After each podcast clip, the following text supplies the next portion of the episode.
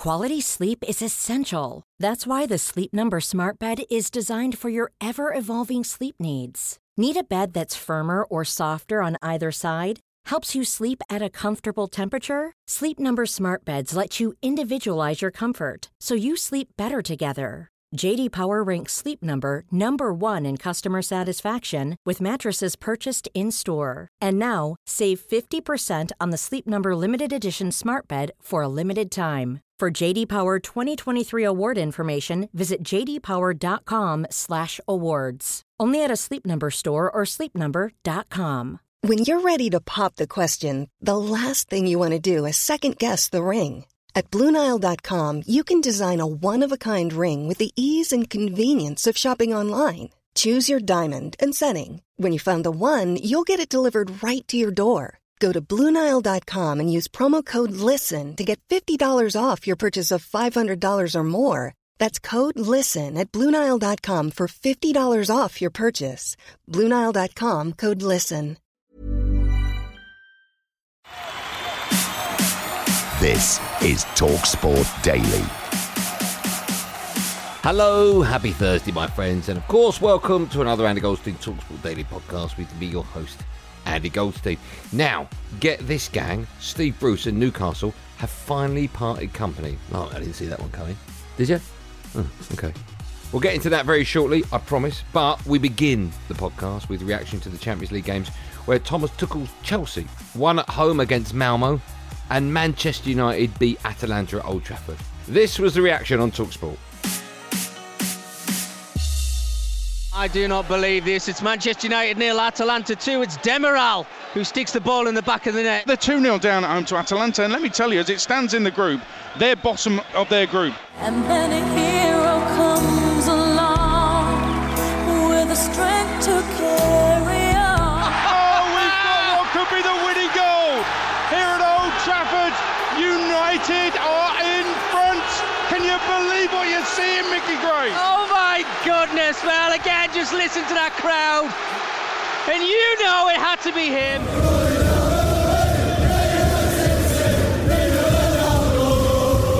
Houdini Gunnar Solskjaer. He is Houdini at the minute.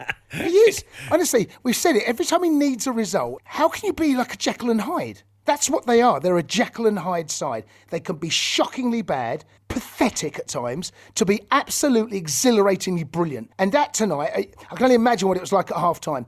United fans that are leaving the ground, they have seen, they've seen the, the first half where they probably want to pack up and go home, and the second half, they just cannot believe what they're seeing. It's going to give credit because that is a brilliant, brilliant second half performance. But they got away with it again. I don't know how they keep doing it. I can understand why people who don't really watch every game see the inconsistency. And within that game, of course, being 2 0 down, it looks really bad. But the performance wasn't zero to down worthy. Uh, and that was the message at halftime. Keep on playing like this. Just add a bit more quality in your uh, finishing, get an extra pass off, and of course, make sure we don't concede a goal. Ole Gunnar Solskjaer pulls one out the bag again. You know, you, he, he must have been going in at halftime thinking, I'm on my last legs here. I'm done. I, I, I'm not going to, I can't keep my job. But the players come out and dig him out of a hole again. That says something about him as a manager. The players come out and put in a performance like that in the second half. Manchester United are in and they got themselves in. Yes, it's Marcus Rashford. Oh boy, did they need that. They are absolutely playing for him. They're coming out in second halves in big moments and digging him out of a hole. That is a team of players who are playing for the manager. I don't know whether that's true. I can't work it out, mate. There has to be something wrong for them to be in that position. Whatever happened, whatever was said at half time, you've got to give Ole some credit, haven't you? you know you've what I got to give him something the because credit- they were a different team. Do you know where the credit should have come from? The Stretford end. When the players were coming towards us, the noise, the noise, that's what got the players the goal, not Ole on the pitch. Ah. And the side, it was the, it was, it was the Stretford end roaring for them. Chelsea 4, Malmo nil finish, a victory that couldn't have been more routine. But if this turns out to be a significant night, it may be for the wrong reasons. The medical diagnoses on injuries to Romelu Lukaku and Timo Werner will be all important. Lukaku fell by a poor Nielsen challenge, limped off with a leg problem. will take a while for both of them. We need more examinations to be more precise. They will be out for some matches.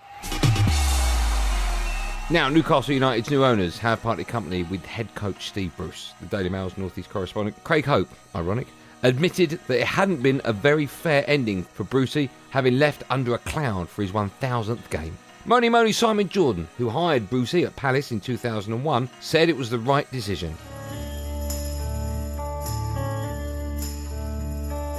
This is the end, beautiful friend. And Newcastle United have just confirmed Steve Bruce has left the football club and he has left his position as head coach and he has done so by mutual consent. I think it's the right thing for everybody.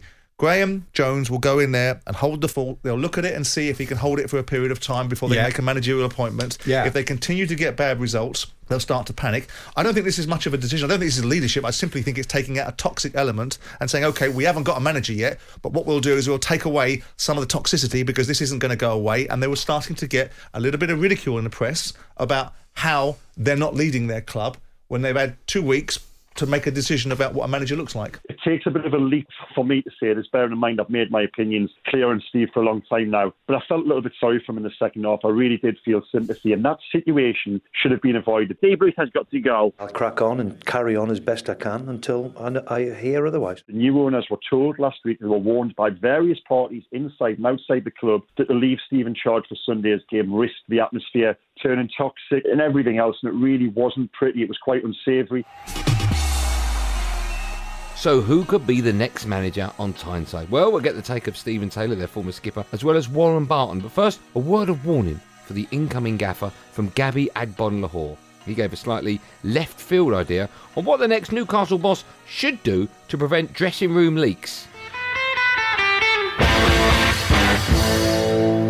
Oh, I think I smell a rat. Oh, I think I smell a rat. Go in there with a lie detector test and find out who the rat is. who's the rat? Get I'll the get rat them all out. in the in the in the players' land. I'll say who's the rat? Who's telling the, the, the local press everything that's happening in the club? It's shocking. Fights happen after games all the time. When you lose a game, players are like mm. throwing the food, tipping the, the tables over because you're angry. Wouldn't surprise me that happened when Villa lost against Wolves on the weekend. It used to always happen when you lose a game. That doesn't mean they have to come out in the media. What happens in the change room stays in there. So like, you just there's a rat in that camp. And if I was a new manager, I find the rat and get rid of him. So the new era under the Saudis has now well and truly started. There's be a lot of names getting thrown in the mix now. I think the likes of Steven Gerrard, Frank Lampard would be good. I think for Newcastle fans, I think they would accept that. It'd be an exciting challenge, especially for uh, Steven Gerrard if he came. I think what he's done at Rangers, and uh, you know, I think he knows what it means to the northeast. That's one thing about. I think whoever's going to be the next manager has to understand the culture up in the northeast and you know what it means to the fans and getting that good feel factor back. And it's been a long time since they've had that. Yes, we had a bit with uh, Rafa Benitez, but you know there's been since the uh, Mike Ashley uh, ownership. There hasn't been many good times. I think the fans could get excited about. It was, I think, when Freddie Shepherd was the owner. You know, he just brought that excitement, give the fans what they want. You know, I remember reading the back of the uh, the papers on a Friday, the link with top top name, top big international names and stuff like that. That's the next step I think Newcastle are going to have to take is finding out how to attract their top players and keeping them happy and keeping their families happy. what the club have to do is find out what's their identity. What do we want to have at Newcastle? And again, unfortunately, we keep going back to the mid 90s, which is a shame. But that's the style of football that they want. The fans, they don't want to win every game, they don't want to win every trophy, but they want to compete and they want to be entertained. So you've got to have an identity of a Newcastle player. When I look at City, they've got an identity of players. When you look at obviously uh, Liverpool, they've got an identity, etc., etc. So Newcastle have got signed identity of players of what they want to have. For Newcastle, that's what you're going to have to do, regardless of who the coach comes in. And Talksport 2 has live and exclusive coverage of Newcastle's next fixture against Crystal Palace this coming Saturday in a 3 pm clash. Check it out on the Talksport app. Now, back to the European action, where Brendan Rodgers' Leicester beat Spartak Moscow in the Europa League in a humdinger of a game. Patson Daka's through for fourth. It's four goals for Patson Daka. What a night for him. What a night for Leicester City. Patson Daka has a smile so wide the Leicester fans in the away end are going absolutely crazy. I know my strength and I know the quality of the team. So just had to utilize my speed and concentrate a lot on my finishing. I hope and believe that this won't be the last time. I'll continue working hard and make sure that I can score as many goals as possible. runs in behind, he finishes left foot, right foot, and he's a wonderful enthusiasm for the game. And tonight, clinical finishes. He's just a natural, natural goal scorer like Jim. Now, Tottenham manager Nuno Espirito Santo, or NES to no one, has been speaking to Talksport ahead of their match against Vitesse tonight, live on Talksport 2. In light of Steve Bruce's dismissal, he was asked if it's difficult when the pressure of the job affects family life. Obviously, the answer is yes.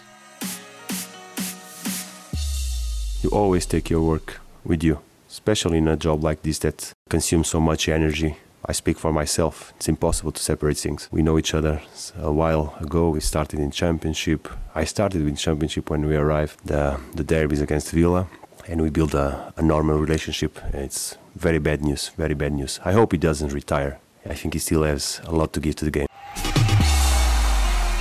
Now, West Ham manager David Moyes also gave his views on Steve Bruce's dismissal ahead of the Hammers game against Genk tonight. He backed Brucey to get another job if he wants to stay in management. I'm pleased for Steve that he kept Newcastle in the league when most people didn't expect him to be able to do so. He done it with very little money, which is a fact. And he kept Newcastle up, and he didn't just keep them up. I think he finished in 13th in the season. So I think you have to praise Steve Bruce for the work that he done last season. That's what I, which is my recent memories, And, you know, whatever Steve says is, is his own thoughts, whatever people write, but I've got big respect for him. He's just had a thousand games in football management. And uh, I think the level of longevity he's had is, is incredible. And if he chooses not to do it again, then that would be, be his choice. But uh, I still think he's young enough, and he, if he wants to, there'll be clubs out there who will want him. Now, England begin their T20 World Cup campaign against defending champions West Indies on Saturday. The out of form skipper, Eoin Morgan, has said he may even drop himself if he has to. Mm, I'm not so sure that's the case. But anyway, former England fast bowler Steve Finney Finn backed his old teammate to lead the side through a successful tournament. They're in again, and Morgan's down the track and up and over extra cover using his feet all the way for six. What a shot from England's captain. I think he's a honest and humble man, and there would have been a, an element of humility in that comment. I think in saying that he's prepared to drop himself. I don't believe that's the right decision to make because even in the IPL, in exactly the same conditions as we're seeing here that they're going to encounter in the T20 World Cup, he pretty much captains his team into the final. And I think that that leadership and guidance is something that can't be underestimated. And also, He's a guy who's played international cricket for 12 or 13 years now. He's in his mid 30s. He knows how to prepare. And when the pressure is on, he's someone who, more often than not, over the last 13 years, has stood up and delivered. So I've absolutely no doubt that he is the right person to lead the team through this World Cup and play an important part in scoring the runs that, he, that everyone knows he's capable of. Eoin Morgan down the pitch takes a step to the leg side to hit inside out over extra cover. The ball rolls into the Talksport 2 advertising hoarding said extra cover.